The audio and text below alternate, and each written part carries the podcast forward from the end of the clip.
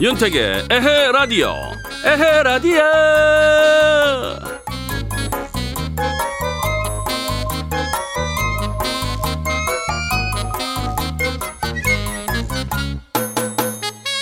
여러분 안녕하십니까. 자연인에서 라디오인으로 살고 있는 디제이 택디 윤택입니다. 예, 항상 초심을 잃지 않는 게 중요한 것 같아. 여보, 우리도 초심으로 좀 돌아갑시다. 근데 난 자기 처음 만났을 때 정말 내 눈에 안 찼거든. 그나마 내가 초심을 잃었기 때문에 자기랑 결혼한 거야. 띠올롤롱. 아이고, 그러시구나. 초심보단 디스니 있으셨어. 다행이에요.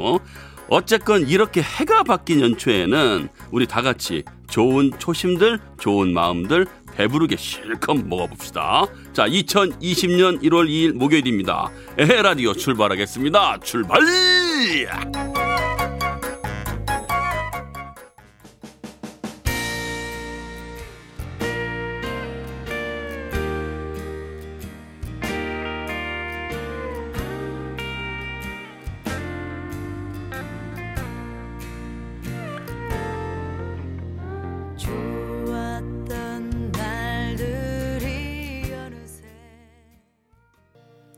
이천이십 년 일월 이일 목요일입니다. 윤택의 에헤라디오 첫 곡 권진원의 새로운 날들을 위하여였습니다. 자, 계획하시는 거 잘들 하고 계시죠? 이틀째입니다. 계속 잘 버티셔야 됩니다. 이틀이에요 이제 겨우. 자, 쭉쭉 잘 나갑시다. 자, 잠시 후에는요. 국내부터 해외까지 어떤 일이 있었는지 살펴보는 시간. 이런 일이 있었슈, 저런 일도 있었슈. 요미요미 귀요미 이온 리포터와 함께합니다. 에라디오에서 드리는 선물 소개할게요. 수입식품 전문회사 미성 패밀리에서 쿠키 세트를 드립니다.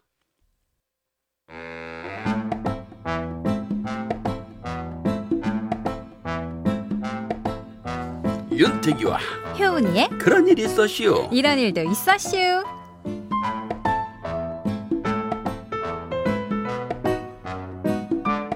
해피 뉴 이어. 해피 뉴 이어. 네. 새해 올해... 복 많이 받으세요. 네, 새해 복 많이 받으세요. 올해 처음 만나는 거잖아요. 그죠? 그죠. 네. 아, 지난주에 그 굿바이를 하고. 네. 이 년 새해 만나니까 또 새롭네요. 예, 네, 한 살 더 먹었죠. 그러니까. 음, 네. 우리 왜 마지막 날 이런 농담 많이 하잖아요. 뭐요? 내년에 봐. 그러면, 어, 잠깐 깜빡. 어, 음. 내년에? 그 다음 날인데. 그죠? 맞아요. 네. 시점입니다, 지금. 네. 자, 새해 복 많이, 많이 받으시고요. 네네네. 네. 이천이십 년. 네.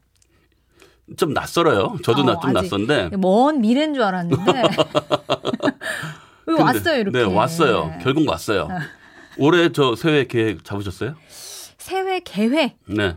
계획 뭐 거창한 거는 잘 모르겠고, 책 좀 읽자. 책 좀 읽자. 아, 책을 제가 이천십구 년에 지금 몇, 왜요, 왜요? 네? 우리 택디 몇 권 읽었어요? 몇 자? 아, 몇 자 정도.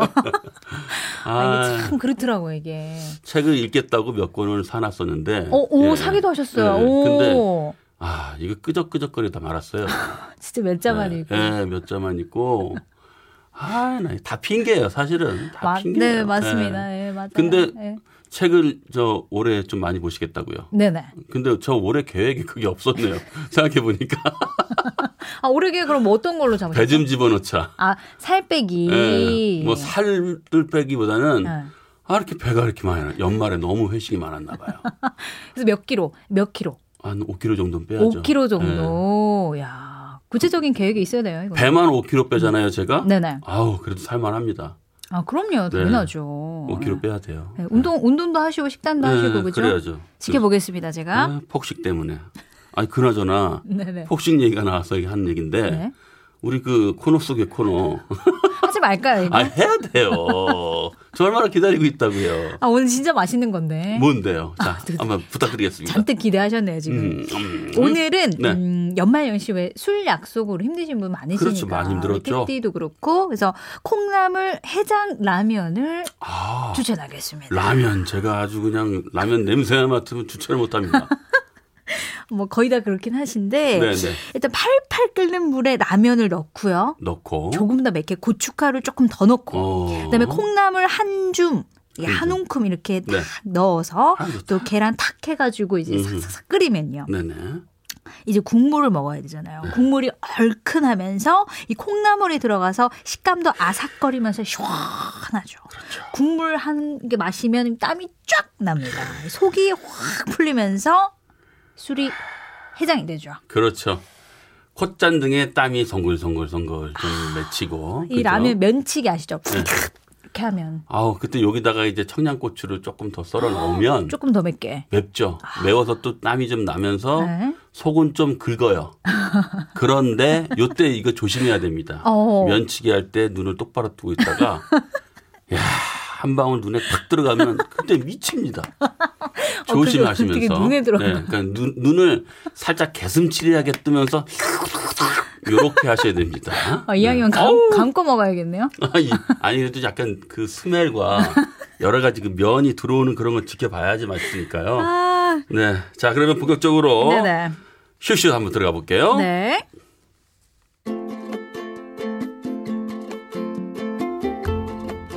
국내부터 해외까지 이런저런 소식과 각종 생활 정보들을 함께 알아보는 시간. 오늘의 첫 소식 블랙 아이스 이야기로 시작해 보겠습니다.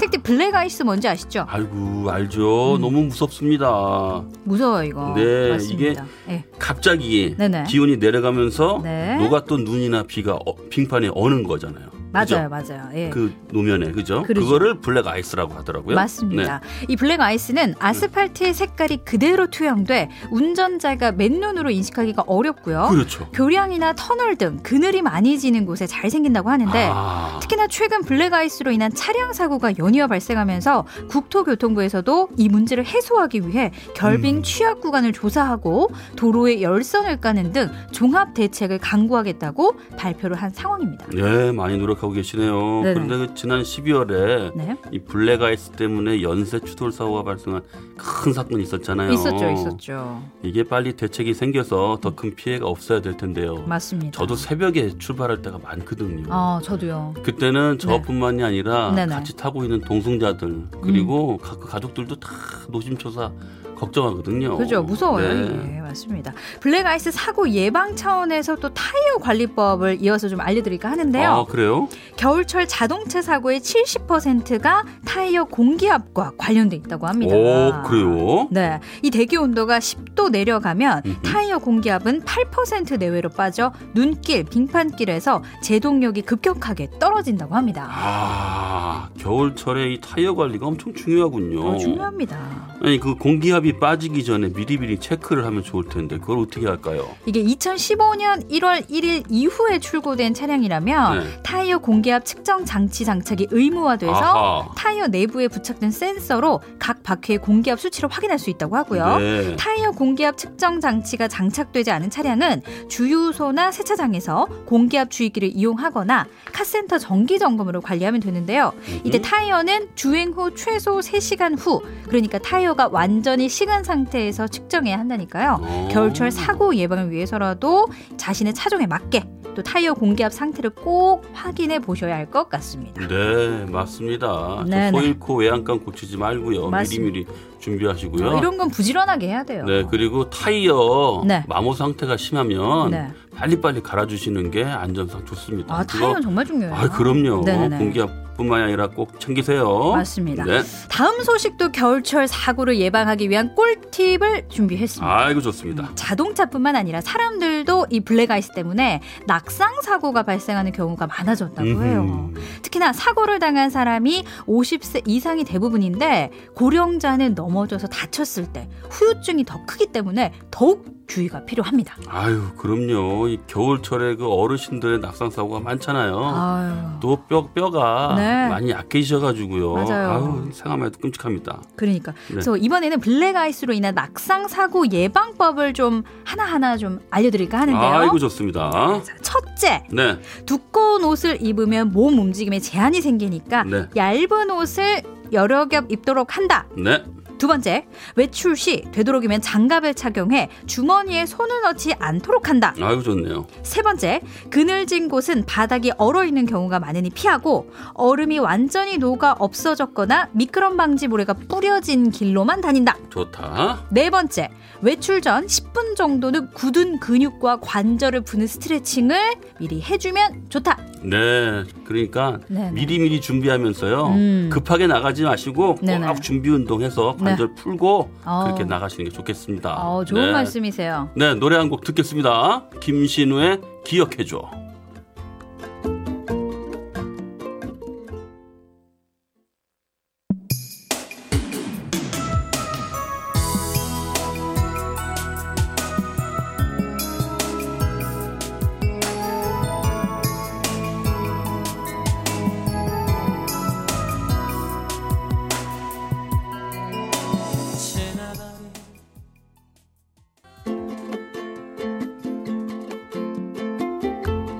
윤택이와 효은이의 그런 일이 있었슈. 이런 일도 있었슈.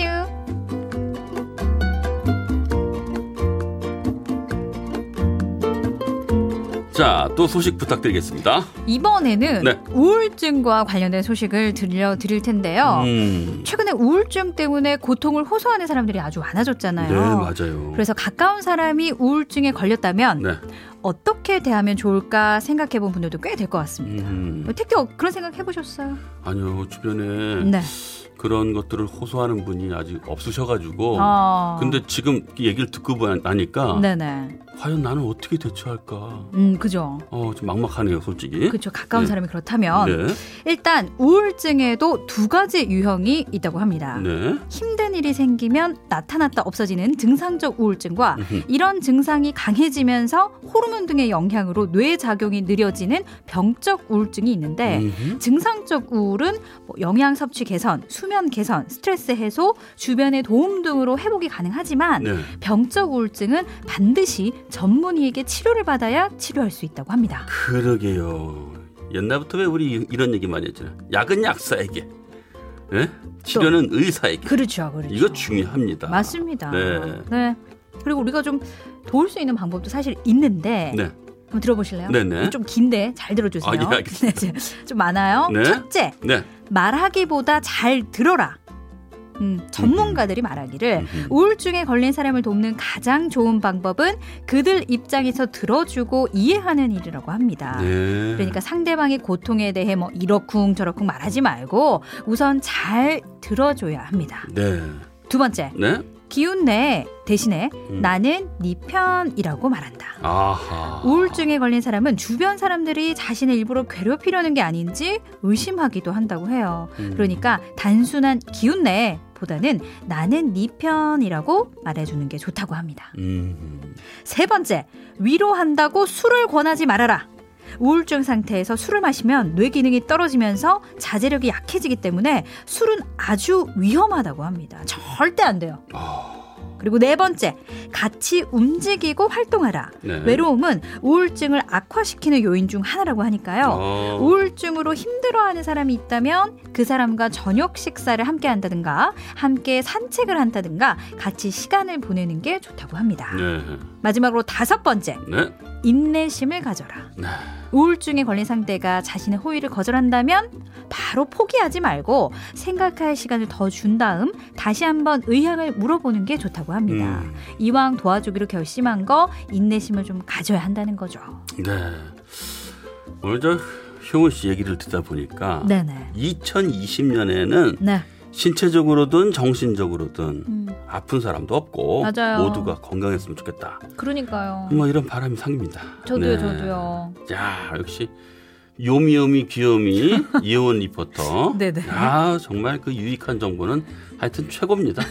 아, 감사한데 원조. 요미요미 뭐 안 하셔도 돼요, 굳이. 너무 아니 이거 제가 의무감에 하시는 것 같아가지고 네. 제가. 제 이천이십 년 목표 중에 하나입니다. 목표까지야. 네. 하나하나 달성해 주세요. 여미여미 귀여미 여은 네. 리포터와 함께했습니다. 여미여미. 잠시 후에 뵐게요. 이따 광고 뵙겠습니다. 네.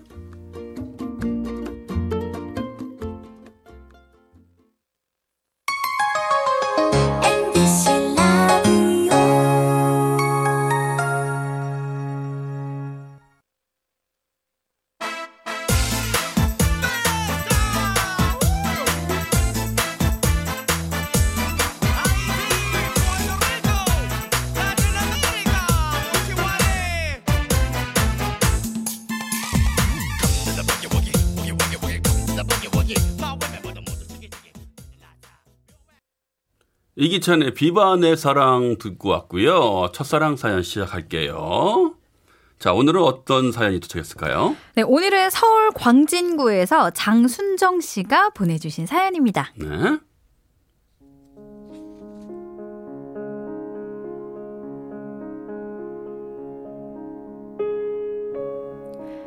학창시절 저희 집은 하숙을 하고 있었어요.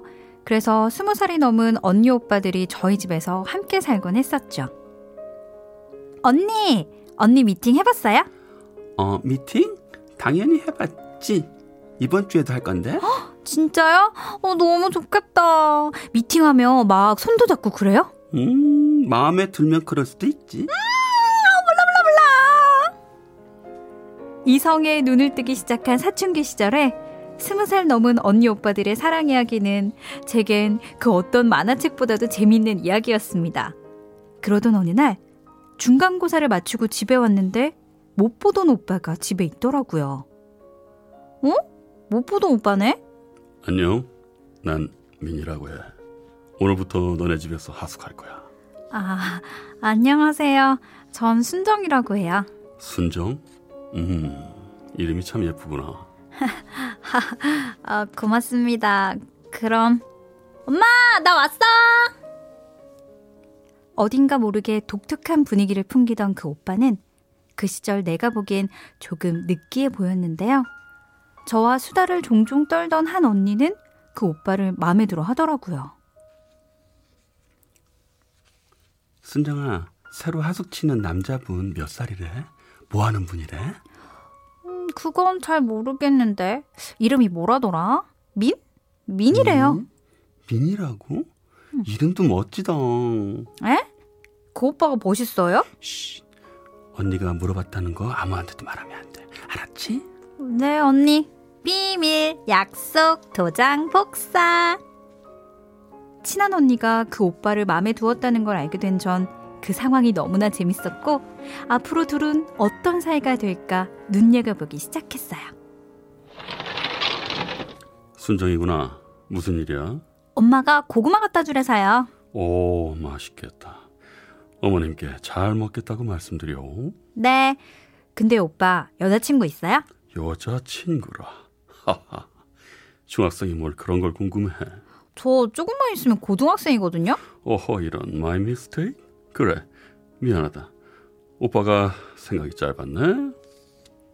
언니의 사랑을 돕겠다는 마음으로 일부러 오빠에게 말을 거는 일이 많았는데요. 그때마다 우수에 찬 눈으로 저희 엉뚱한 대답에 친절하게 대답해주는 오빠가 점점 좋아졌어요. 오빠, 그 기타 한 번만 쳐주시면 안 돼요? 음, 안 될 건 없지. 근데 한 번 들으면 빠져들걸. 뭐 듣고 싶니? 음, 아무거나요. 좋아, 그렇다면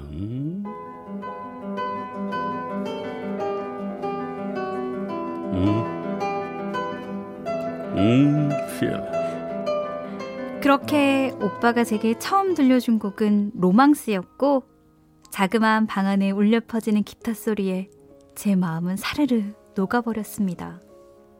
그날 이후 전 하숙집 언니를 위해서가 아니라 제가 좋아서 오빠의 방문을 쳐다보는 일이 많아졌는데요. 엄마가 빨래를 갖다 주라고 하면 신이 나서 오빠에게로 달려가곤 했습니다. 오빠! 저 순정이에요. 그래, 순정이구나. 들어와. 오빠, 귤 드세요. 오, 귤이구나. 맛있게 먹을게. 고마워. 오빠, 로망스 한 번만 더 쳐주시면 안 돼요?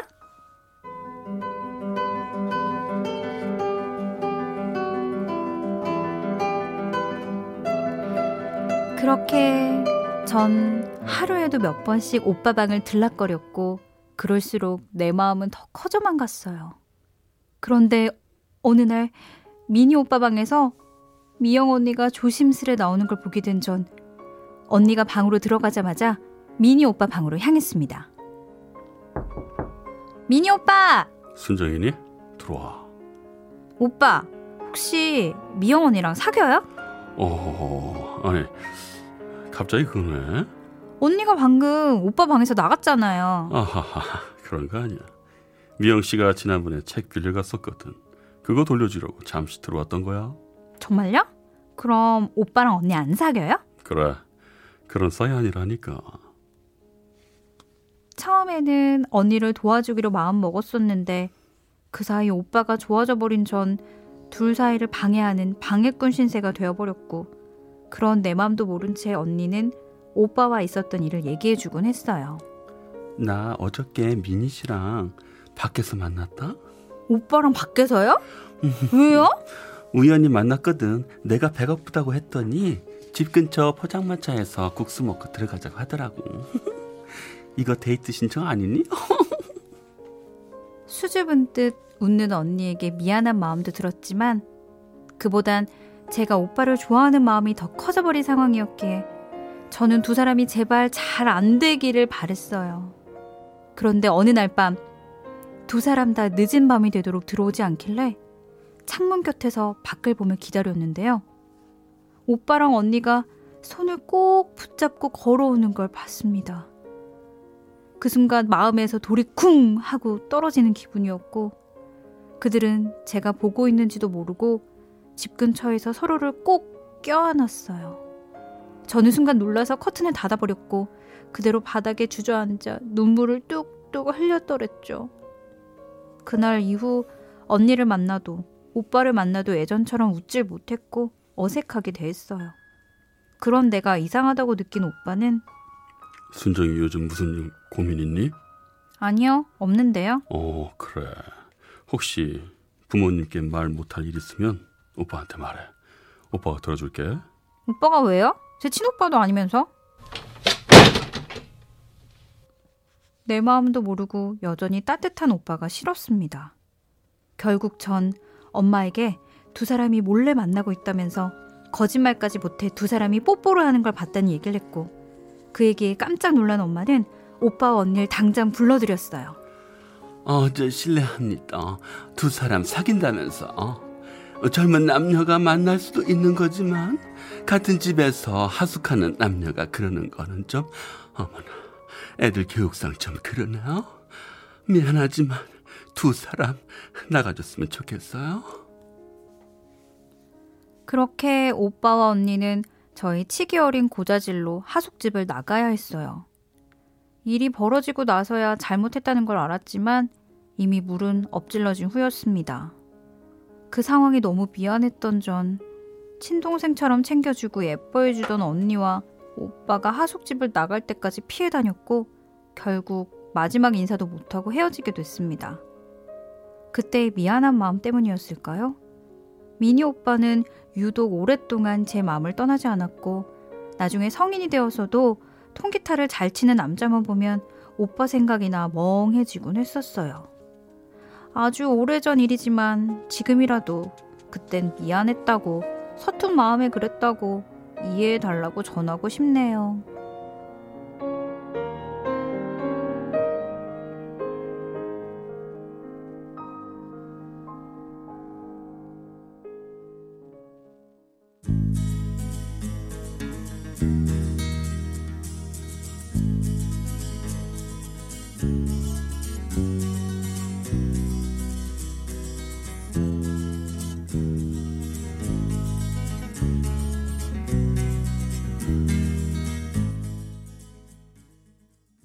배인숙의 누구라도 그러하듯이 들었습니다. 네. 네, 오늘 첫사랑 말이에요. 네네. 짝사랑하던, 그죠? 그렇죠. 하숙집 오빠를 짝사랑했던 소녀의 이야기. 고자질로 끝났습니다. 아니 근데 아, 이 하숙집 아쉽네요. 오빠가 네네. 너무 친절해요. 그렇죠. 너무 잘해줬어요. 아, 다정하고. 목소리에서 그 느낌이 오잖아요. 많이 방해가 됐어요. 어, 로망스 잘 듣고 있는데. 순정이 무슨 일 있니? 요즘 힘겹긴 했는데. 이 둘이 쫓겨날 거라고는 생각 못한 거죠. 아, 그렇게까지 생각 못했는데 네. 엄마가 내보낼 줄이야. 그러게요. 아, 네. 네, 아, 오늘도 아주 멋진 연기와 아, 고맙습니다. 네, 내일 봬요. 네, 내일 뵙겠습니다. 고맙습니다. 태양의 눈, 코, 입 듣고 아홉 시 뉴스까지 듣고 아홉 시 오 분에 만날게요.